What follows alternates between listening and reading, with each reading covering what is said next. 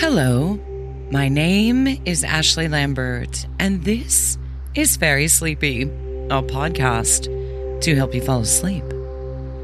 So, close your eyes, take a deep breath, and settle in.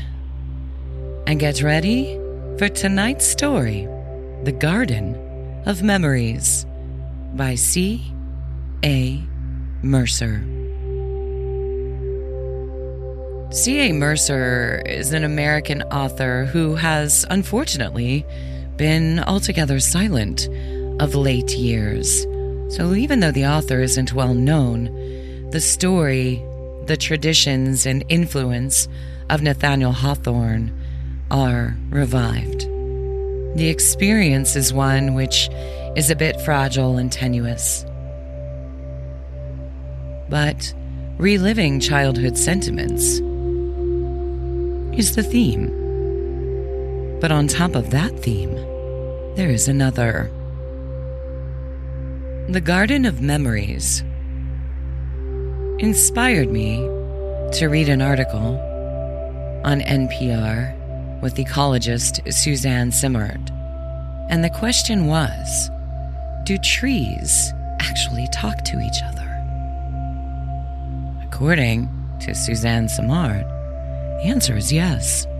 She says trees are social creatures that communicate with each other in cooperative ways that hold lessons for humans too.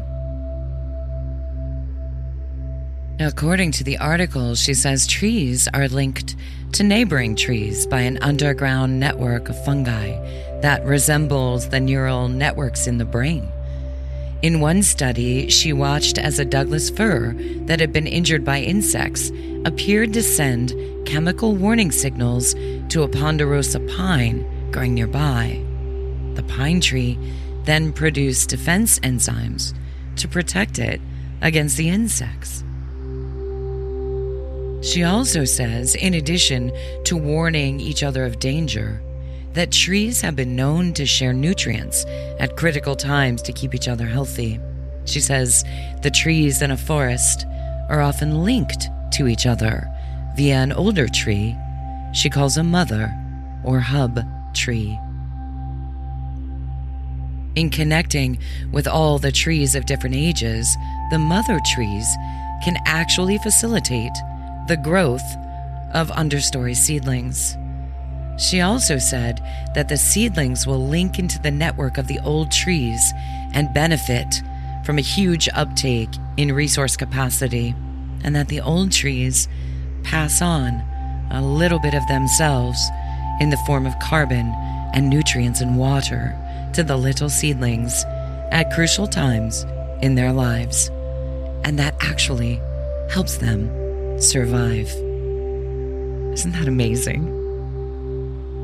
So I took that sentiment and used it with tonight's story. She's a professor of forest ecology at the University of British Columbia, so I tend to believe her. But what are those lessons for humans? Tonight's story is about home and the memories we store from childhood, and protecting not only the memories, but the forests and the trees. And with that, The Garden of Memories by C.A. Mercer, and I hope it makes you very, very sleepy.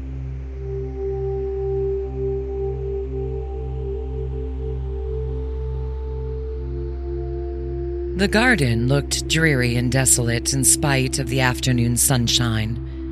The lilac and lavender bushes were past their prime. Their wealth of sweetness had been squandered by riotous offshoots. The wind played along the branches and cast changing, sun flecked shadows on the grass grown paths, narrowed by the encroachment of the box borders that had once lined the way with the stiff precision of troops before a royal progress.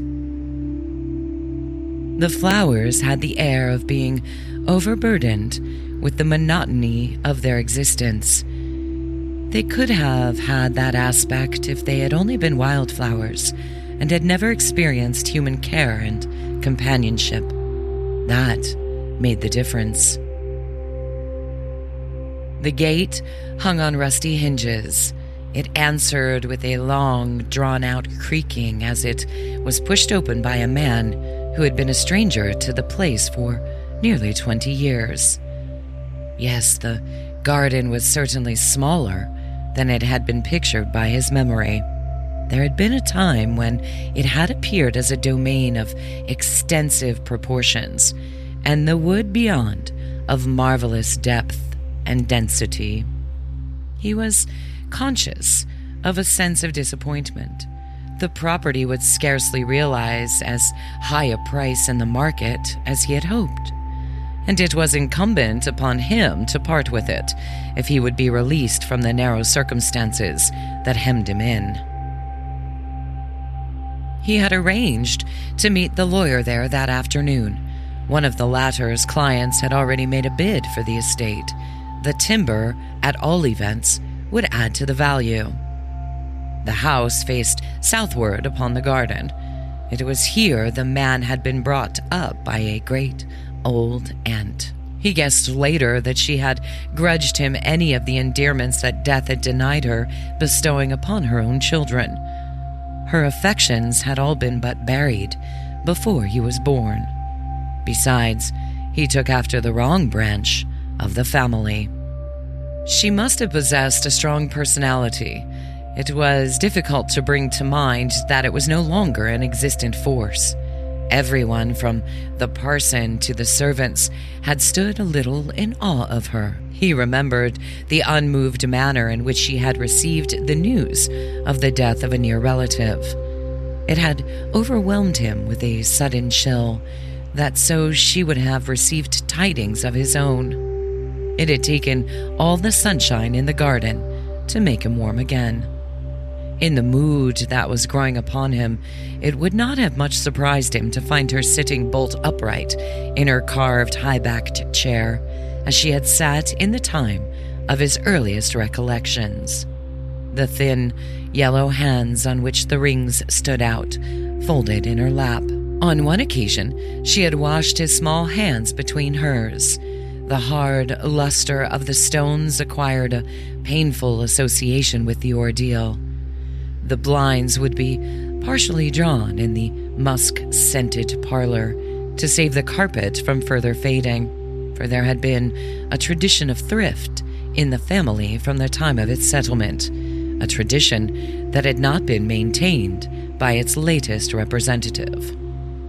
Like the atmosphere of a dream, the years grew dim and misty between now and the time when summer days were longer and sunnier, and it had been counted to him for righteousness if he had amused himself quietly and not given trouble. A stream that he had once dignified with the name of river formed a boundary between the garden and the wood.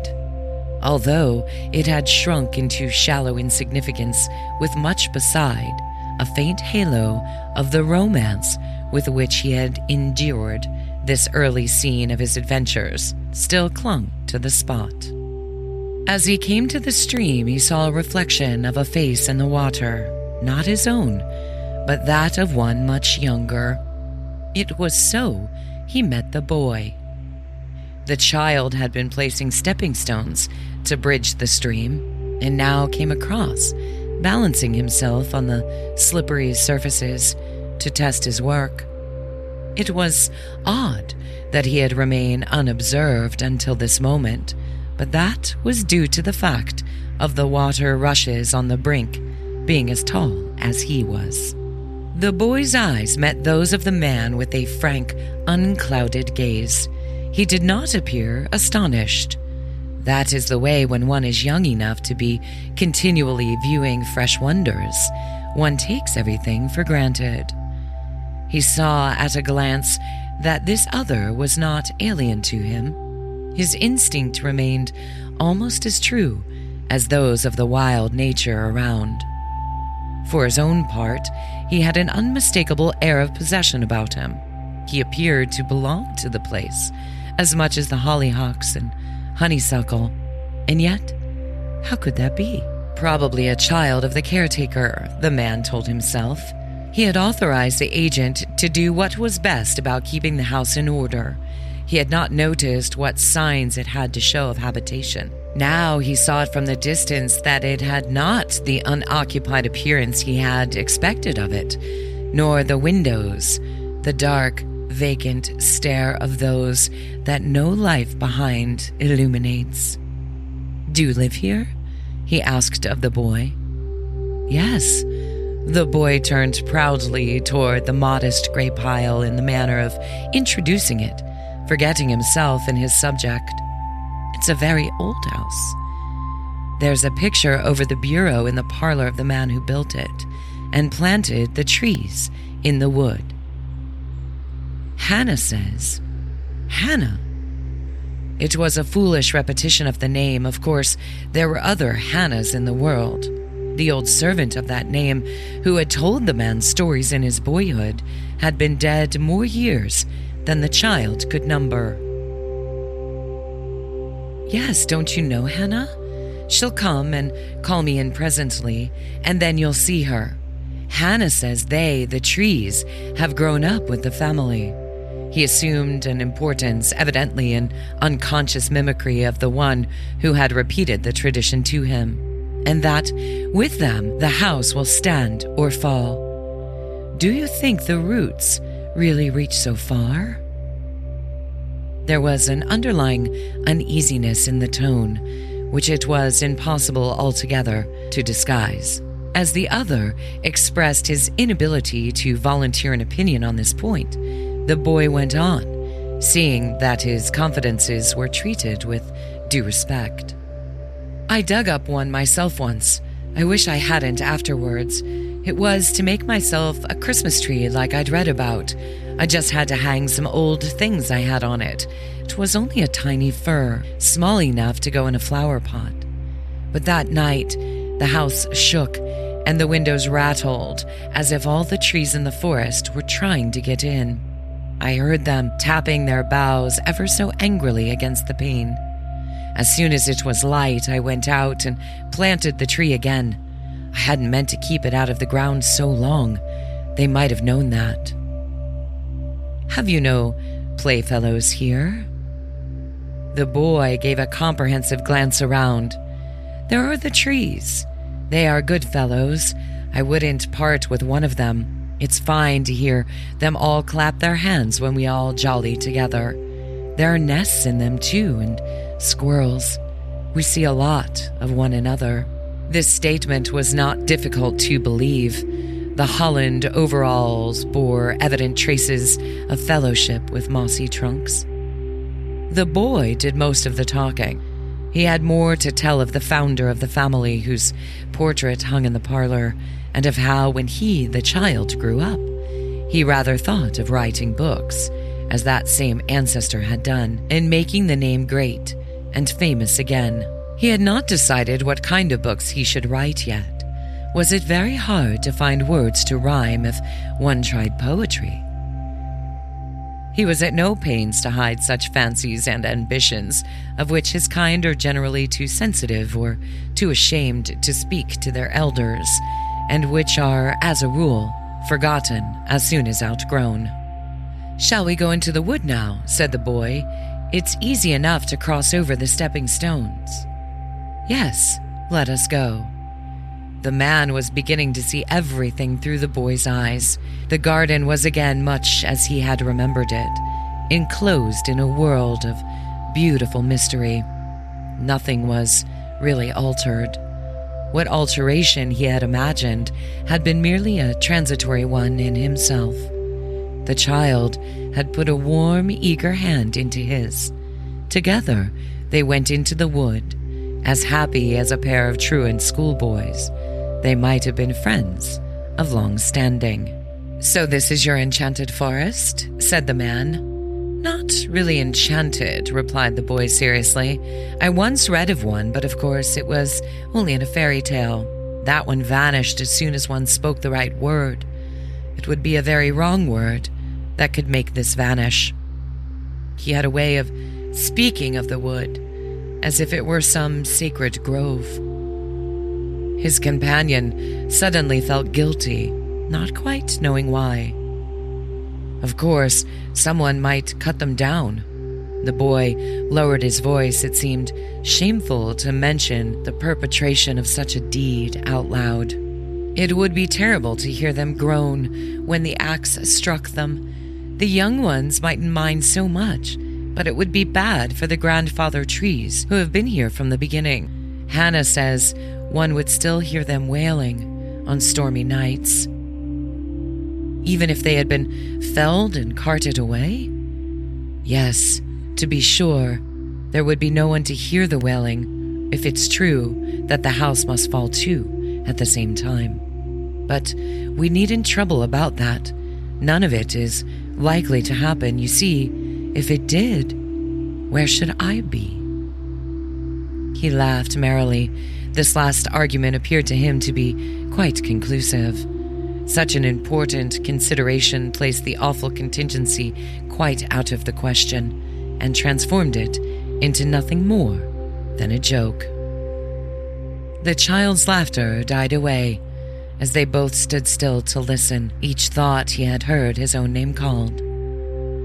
It's Hannah, said the boy, and off he raced toward the house, barely saving himself from running into the arms of another person who had turned in at the gate.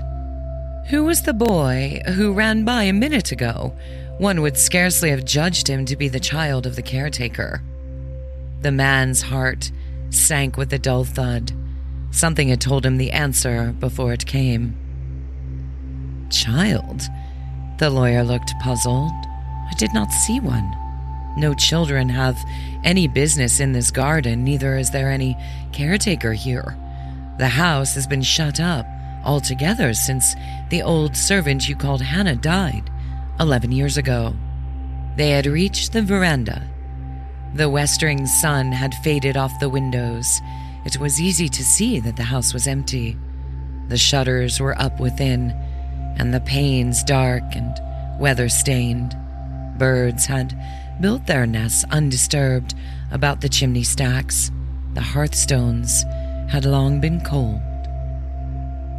My client is willing to purchase the property on the terms originally proposed, the lawyer was saying. He contemplates investing in it as a building site, of course. The timber would have to be felled. A breeze passed through the treetops like a shudder. The younger man interposed. I am sorry that you should have had the trouble of coming here, but I've decided to keep the old place after all, stick and stone. It is not right it should go out of the family.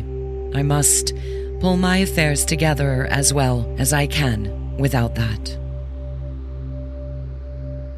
The little phantom of his boyhood was to suffer no eviction. The end. Do trees talk to each other? Do they talk to us? I've read enough stories about wood nymphs and science that suggests that whether it's fantasy or nonfiction, something to consider. I believe it so. Thank you so much for listening. Thank you so much for all the reviews and the downloads. I appreciate you, and I hope it's helping you sleep. If this is your first time, welcome. Thank you so much for joining us, and I hope you'll join us again. I'm Ashley Lambert, and this is Fairy Sleepy. Until next time, good night.